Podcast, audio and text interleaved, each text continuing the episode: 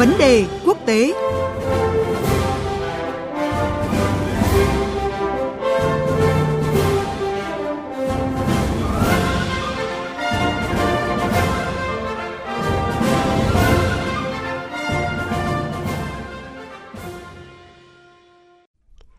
Chương trình theo dòng thời sự tiếp tục với vấn đề quốc tế. Thưa quý vị và các bạn, chuyến thăm Hàn Quốc và Nhật Bản của người đứng đầu Tổ chức Hiệp ước Bắc Đại Tây Dương NATO, ông Jens Stoltenberg trong tuần này mang theo nhiều thông điệp về chính sách của khối quân sự, trong đó cho thấy rõ nỗ lực hướng đông của NATO. Chuyến đi của ông Jens Stoltenberg diễn ra sau lần tham dự chưa từng có của các nhà lãnh đạo Hàn Quốc và Nhật Bản tại Hội nghị Thượng đỉnh NATO ở Tây Ban Nha hồi tháng sáu năm ngoái.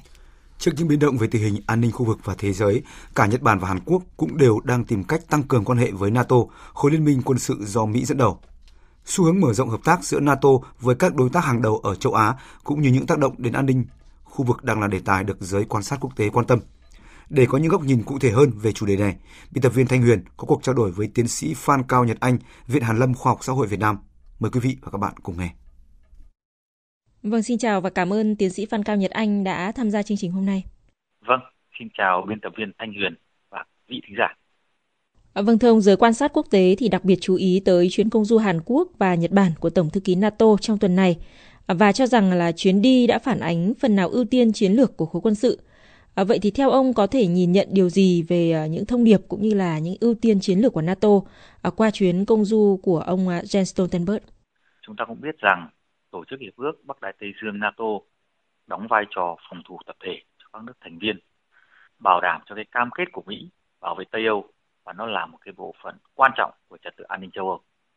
Và việc ông Tổng thư ký NATO công du Hàn Quốc và Nhật Bản cho thấy tổ chức này đang tìm cách tăng cường hợp tác với các quốc gia châu Á không phải là thành viên. Và trong một cái thế giới phẳng như hiện nay thì các vấn đề an ninh ngày càng gắn kết hay là cái sự tương tác với nhau nó ngày càng nhiều hơn. Và những gì xảy ra ở châu Á, ở khu vực Ấn Độ, Thái Bình Dương đều quan trọng với châu Âu và NATO, và cũng như ngược lại như vậy. Tất nhiên thì chúng ta cũng hiểu rằng là ưu tiên chính của NATO vẫn là châu Âu và Bắc Mỹ, nhưng mọi thành viên NATO đều bị tác động từ các khu vực khác trên thế giới. Vì vậy, NATO thấy cần phải giải quyết các mối đe dọa hay là những cái thách thức toàn cầu, và do đó họ cần cái hợp tác chặt chẽ hơn với các đối tác trong khu vực, cụ thể là Nhật Bản và Hàn Quốc. Chúng ta cũng còn nhớ là năm hai nghìn không trăm hai mươi hai, NATO đã mời Tổng thống Hàn Quốc Yoon Suk-yeol và Thủ tướng Nhật Bản Fumio Kishida, và các ông này đã trở thành lãnh đạo châu Á đầu tiên tham dự cái hội nghị thượng đỉnh của tổ chức này với tư cách là quan sát viên. Và cái thông điệp và ưu tiên chiến lược của NATO có thể thấy là cái sự mở rộng ảnh hưởng.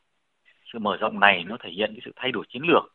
từ cái mục đích ban đầu là bảo vệ châu Âu sang gây ảnh hưởng tại cái khu vực Ấn Độ Dương, Thái Bình Dương, và cụ thể là liên minh với các nước châu Á như Nhật Bản và Hàn Quốc đã đặt nền móng cho cái quan hệ đối tác an ninh của khu vực Ấn Độ Dương, Thái Bình Dương. Vâng, như vậy là NATO mong muốn gắn kết hơn nữa với các đối tác của mình ở châu Á. Trong khi đó thì Nhật Bản và Hàn Quốc cũng đang điều chỉnh chính sách, quan điểm về an ninh quốc phòng với việc xây dựng quan hệ chặt chẽ hơn với NATO. À, theo quan điểm của ông thì hai phía tìm kiếm điểm chung gì trong sự hợp tác này? Chúng ta cũng cần phải thấy rằng là thực tế cái môi trường an ninh ở Đông Á cũng như trên thế giới trong những năm qua có rất nhiều biến động. Ví dụ những cái vấn đề căng thẳng trên bán đảo Triều Tiên, rồi thì vùng lãnh thổ Đài Loan, hay việc Nga xâm nhập bán đảo Crimea và phát động cái chiến dịch quân sự đặc biệt nhằm vào Ukraine. Thì hiện nay cả Nhật Bản và Hàn Quốc đều có những cái điều chỉnh chính sách, cái quan điểm về an ninh quốc phòng. Ví dụ chúng ta có thể thấy là Hàn Quốc gia tăng cái sức mạnh răn đe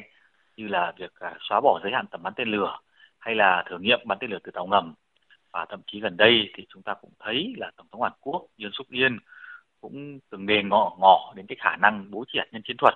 hoặc sở hữu hạt nhân riêng trong cái trường hợp vấn đề hạt nhân trên bán đảo Triều Tiên trở nên nghiêm trọng hơn. Hay là như Nhật Bản thì gia tăng ngân sách quốc phòng, dự kiến sẽ lên hai phần trăm giê đê pê trong năm năm tới. Và mới đây, Nhật Bản cũng thông qua ba cái văn kiện an ninh quốc phòng, và trong đó lần đầu tiên nói lên cái việc mà sở hữu khả năng phản công để đối phó với những thách thức về tên lửa đạn đạo. Và chúng ta cũng biết là sau khi các nhà lãnh đạo Nhật Bản và Hàn Quốc thì tham dự cái hội nghị thượng đỉnh NATO năm hai nghìn không trăm hai mươi hai, thì có thể thấy rằng Hàn Quốc và Nhật Bản sẽ chủ động hơn trong việc hợp tác với NATO, và cái mối quan hệ đối tác ngày càng tăng giữa NATO với Hàn Quốc và Nhật Bản thì nó có thể phản ánh là những cái lo ngại chung về an ninh, ví dụ như cái vấn đề hạt nhân trên bán đảo Triều Tiên hay những cái hành động quyết đoán của Trung Quốc ở khu vực Ấn Độ Dương, Thái Bình Dương. Tôi nghĩ là như vậy. Vâng, có thể nói à, lâu nay thì hoạt động của NATO là duy trì an ninh ở châu Âu. À, vì thế sự hợp tác của tổ chức quân sự này với các quốc gia châu Á thì có thể tạo ra những thay đổi như thế nào với bức tranh an ninh khu vực này thưa ông? Ta cũng cần thấy rằng là cả Hàn Quốc và Nhật Bản đều tìm cách tăng cường quan hệ với NATO trong cái bối cảnh các mối đe dọa hạt nhân và tên lửa ở trên bán đảo Triều Tiên, cũng như quan ngại những hành động quyết đoán của Trung Quốc. Và đối với NATO thì chúng ta còn nhớ là ngay cái hội nghị thượng đỉnh từ năm hai nghìn không trăm hai mươi mốt thì trong cái bản tuyên bố chung các lãnh đạo NATO cũng đã coi Trung Quốc như là một cái thách thức mang tính hệ thống. Thì tổ chức hiệp ước Bắc Đại Tây Dương NATO là cũng sẽ sẵn sàng hợp tác với Trung Quốc, nhưng họ cũng khẳng định là sẽ quyết tâm cùng với các đối tác để ứng phó với những cái thách thức mà Trung Quốc cũng đặt ra cho cái lĩnh vực an ninh ở cái vùng châu Âu cũng như Đại Tây Dương. Và chúng ta cũng biết là cái đồng minh Mỹ Hàn Quốc hay đồng minh Mỹ Nhật Bản là cái trục trọng tâm của cái an ninh khu vực Đông Bắc Á. Và chúng ta cũng biết rằng là cái chuyến thăm lần này thì cũng có thể coi như là một cái bước đầu cho những cái cuộc đối thoại trong tương lai về an ninh, và có thể là tạo nên những cái kênh liên lạc uh, đối với NATO đối với hai nước này. Và thực tế thì gần đây thì tình hình cũng không phải là tốt tốt đẹp khi mà Trung Quốc cũng đã có phản ứng uh, với các biện pháp uh, áp đặt hạn chế đi lại do covid mười chín đối với du khách Trung Quốc của hai nước này, và họ đã tạm dừng cấp thị thực ngắn hạn cho người Hàn Quốc và Nhật Bản. Và cái sự hợp tác của NATO với hai quốc gia châu Á, Hàn Quốc và Nhật Bản thì cũng có thể là khả năng làm cái căng thẳng mối quan hệ đối với Trung Quốc trong cái khu vực. Vâng, xin cảm ơn tiến sĩ Phan Cao Nhật Anh với những phân tích và nhận định vừa rồi.